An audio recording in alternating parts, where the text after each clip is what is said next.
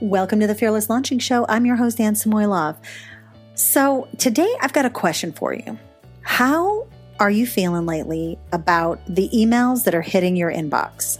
Not just from bigger real retailers like maybe J. Crew, Starbucks, Kate Spade. I'm just looking at my own inbox right now, but from your fellow marketers, people who have different types of businesses online and who are looking to build relationships with you, grow their community, have you be part of that community. How are you feeling about all the emails that are hitting your inbox? Because if you're anything like me, you've maybe started a list of things that are starting to bug you. And that you have you kind of make a mental note to yourself I am definitely not going to do that. So today, I just want to go through some of the emails, the types of emails I don't ever want to receive again or send again just because of how they're kind of like I'm really aware of them. I do think it's easy if you're running a business in this online space to kind of get over certain types of emails before your audience is. So just because something bugs you doesn't mean it's going to bug your audience. However, if your audience are people who are in who are serving the same kind of market in a way that you are, you might want to consider not using these. Okay, so the first few are ones that I'm sure you've seen. The first one for me is when I see re, like regarding colon, blah, blah, blah, because I know what it is. I know that it's meant to make it seem like it's a response to something or a reply or regarding something, you, a conversation you've already started. But more times than not, they are never that. Don't try to pretend you've got some existing relationship with someone or have had some sort of conversation. Even if I have, I would never say RE, you know, unless it was a reply. And by that same token, forwarded emails or that seem like they were sent once and they're sending it to you again as a reminder. Um, I, I and I don't think it's necessarily bad if it truly is a forwarded email. Actually, when I see forwarded emails, even from my own sister and my family, I just delete them because I assume there's going to be some link in them that's going to, you know, whatever, give me a vi- give my email a virus and then send out some sort of spammy thing to the rest of my uh, contacts. So I would say that is a huge alert for me. Next thing is is actually an email that I see so often in launches. And again, this is going to be specific to you and your business because if you are not serving people who are in the online business space, then people may not see this email that often. But how many of you have seen is insert the product or the course or the program right for you? This is one that literally, if there are more than one or two launches happening, I sometimes get them in my inbox the same time. Like, is fear like and I've sent it too. Is fearless launching right for you? And so the last time that I did this, I actually tried to change it up. I don't know if I actually ended up sending it, but I will be sending an email maybe at some point that says, Are you right for fearless launching? As opposed to is fearless right launching right for you? Um, so I, I just think we can get more creative. I think that there's a different way to say this. And I think that if you are aware of that email, and if you are in the online business space in some way, you might want to consider using a different subject line. Um, and as you can see, some, most of the ones I've been talking about now are on, are basically subject lines. So many of the first ones that I kind of that came to mind to me were ones that are specific subject lines. So the next one in that category is did you miss this? Or are you coming today? Those I'm like uh, I get that it works to get people's attention because they're like, coming to what today? But I also just want to challenge you. I'm challenging myself to use different different subject lines that aren't so, are you coming today? Are we going to see you next week? I've used these and I still do use these from time to time, but now I'm thinking twice about it. Okay, next up, this is kind of a weird one that I've talked to a bunch of people, and I don't know if this is an intentional thing or not. I can tell you from my end that when someone unsubscribes, they're tagged a specific way.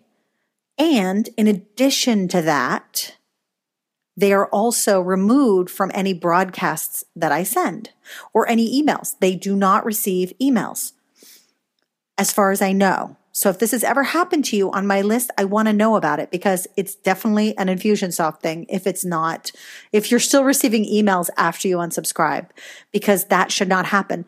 Unless, of course, you forget that you have multiple email addresses signed up for something, which that happens all the time. So just make sure that you really truly are unsubscribed from people before complaining.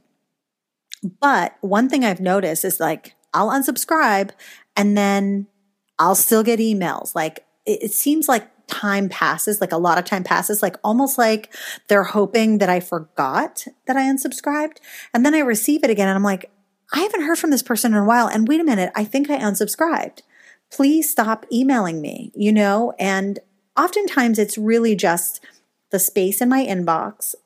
Usually I don't have such an aversion to someone's emails that I just delete them unless they're sending too many for me. And sometimes that happens. Um, which actually does happen on some lists that I'm on where I won't hear anything, no regular communication, no regular, no regular newsletter, no nothing. And then at like the last day of their launch or the last day of some affiliate promotion they're doing. And I'm sorry, I'm going to call him out, but Brendon Burchard, Jeff Walker, Jeff Walker is actually really good about sending.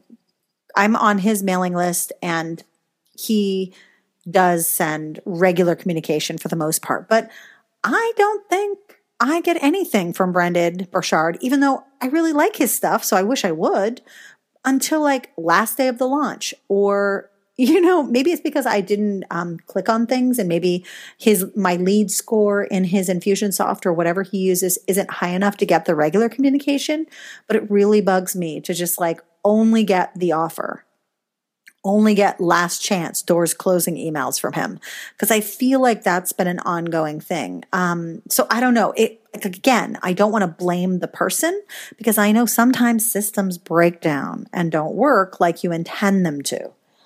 Um, so so that's that. And then also, and I know sometimes the next thing that I'm going to mention can be a mistake, can be a technical error, can be a glitch because it's happened to me where just a ton of emails were sent on one day out of nowhere. No idea. I can't even still explain it. I don't know if it was how I set it up. I, I definitely didn't intend to do that. But when there is an intention to send out five to seven emails on webinar day, a webinar that I've signed up for or not, I don't want to get a ton of emails. Don't send me emails. I get that it will help you get more people on your webinar but I don't think it's necessary. I love you, but no. okay, so next one. Um, this is something that a friend of mine pointed out that, you know, and the thing is, is it, it's not like she sees all my emails. So she was just responding from what she was seeing. And she suggested, like, oh, throw in a few shorter emails. And I was like, yeah, that's a great idea and I or I mentioned, "Oh, I did that. Maybe you didn't see that one." And it just goes to show you that people don't see all your emails. So think about that person who's only seeing your long emails, right? And maybe they don't want to read a super long email. I like reading long emails personally, but that's just me but think about like changing the the pace the length the tone of your emails so that they keep people engaged because if it's just another it's almost like if if I all I did was give lectures to my daughter Mila, she would be like rolling her eyes constantly. Yeah, mom, got it. so think about long, short, one liners, questions, like a teaching email. Think about writing different types of emails to people.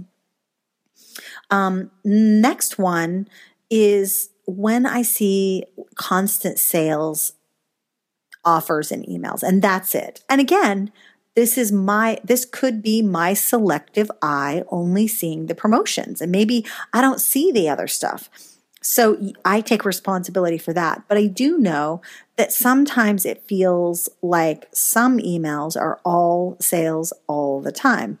Now, I do think there is a way to do that. I think uh, I've seen lots of people who have their weekly newsletter, the weekly email that goes out, and the email will be a, a content rich email. And then they have like a templated newsletter. So at the very bottom will be their offers that just live there every single week. I don't know if that's necessarily the best use of that. I mean, it's good that it's there. And I do think having standalone emails that just talk about whatever you're offering are really good. But really think about what's in your emails. Like if you go through the last month of the emails that you've sent, think to yourself, is this value only, value plus offer? Is this an offer only? And see if you really feel happy about how much offer you've given. I'm going through this process myself um, because March was a very lean content month because of me being sick. So I definitely wanted to want to get back on the um, value train when it comes to my community, you guys, making sure my podcasts are up consistently. And um, at the end, I'm going to tell you that we are go- we are setting a new schedule for the podcast. So I want to share that with you, but I'll share it with you at the end.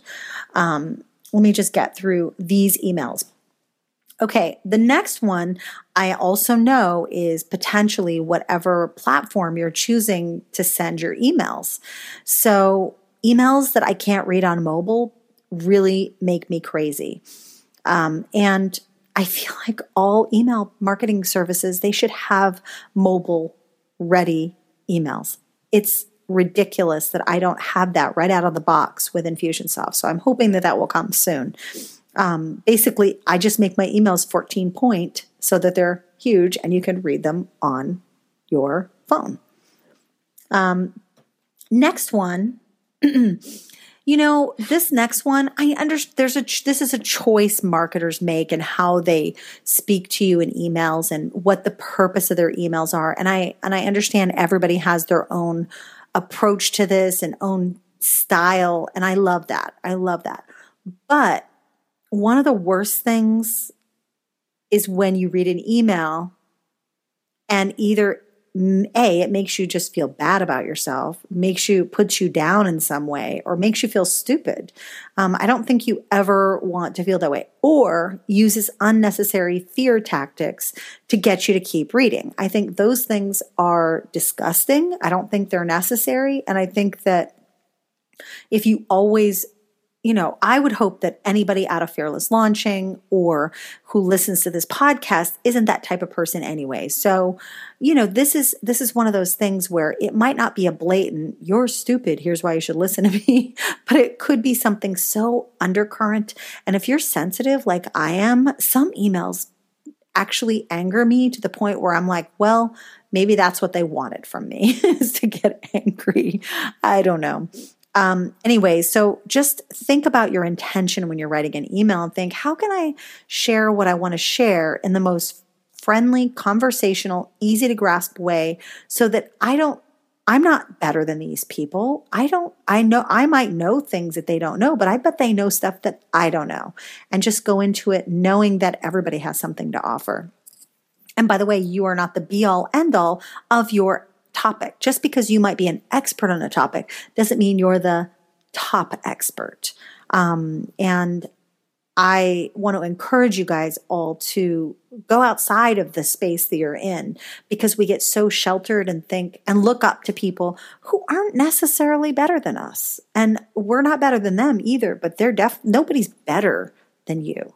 Um, so I, I just like to be a little bit more conscientious of how I'm talking and you know, I've had a few sassy emails lately, I will say that, but I definitely look at those emails in a way that that's me taking a stance and I'm taking a stand for you really.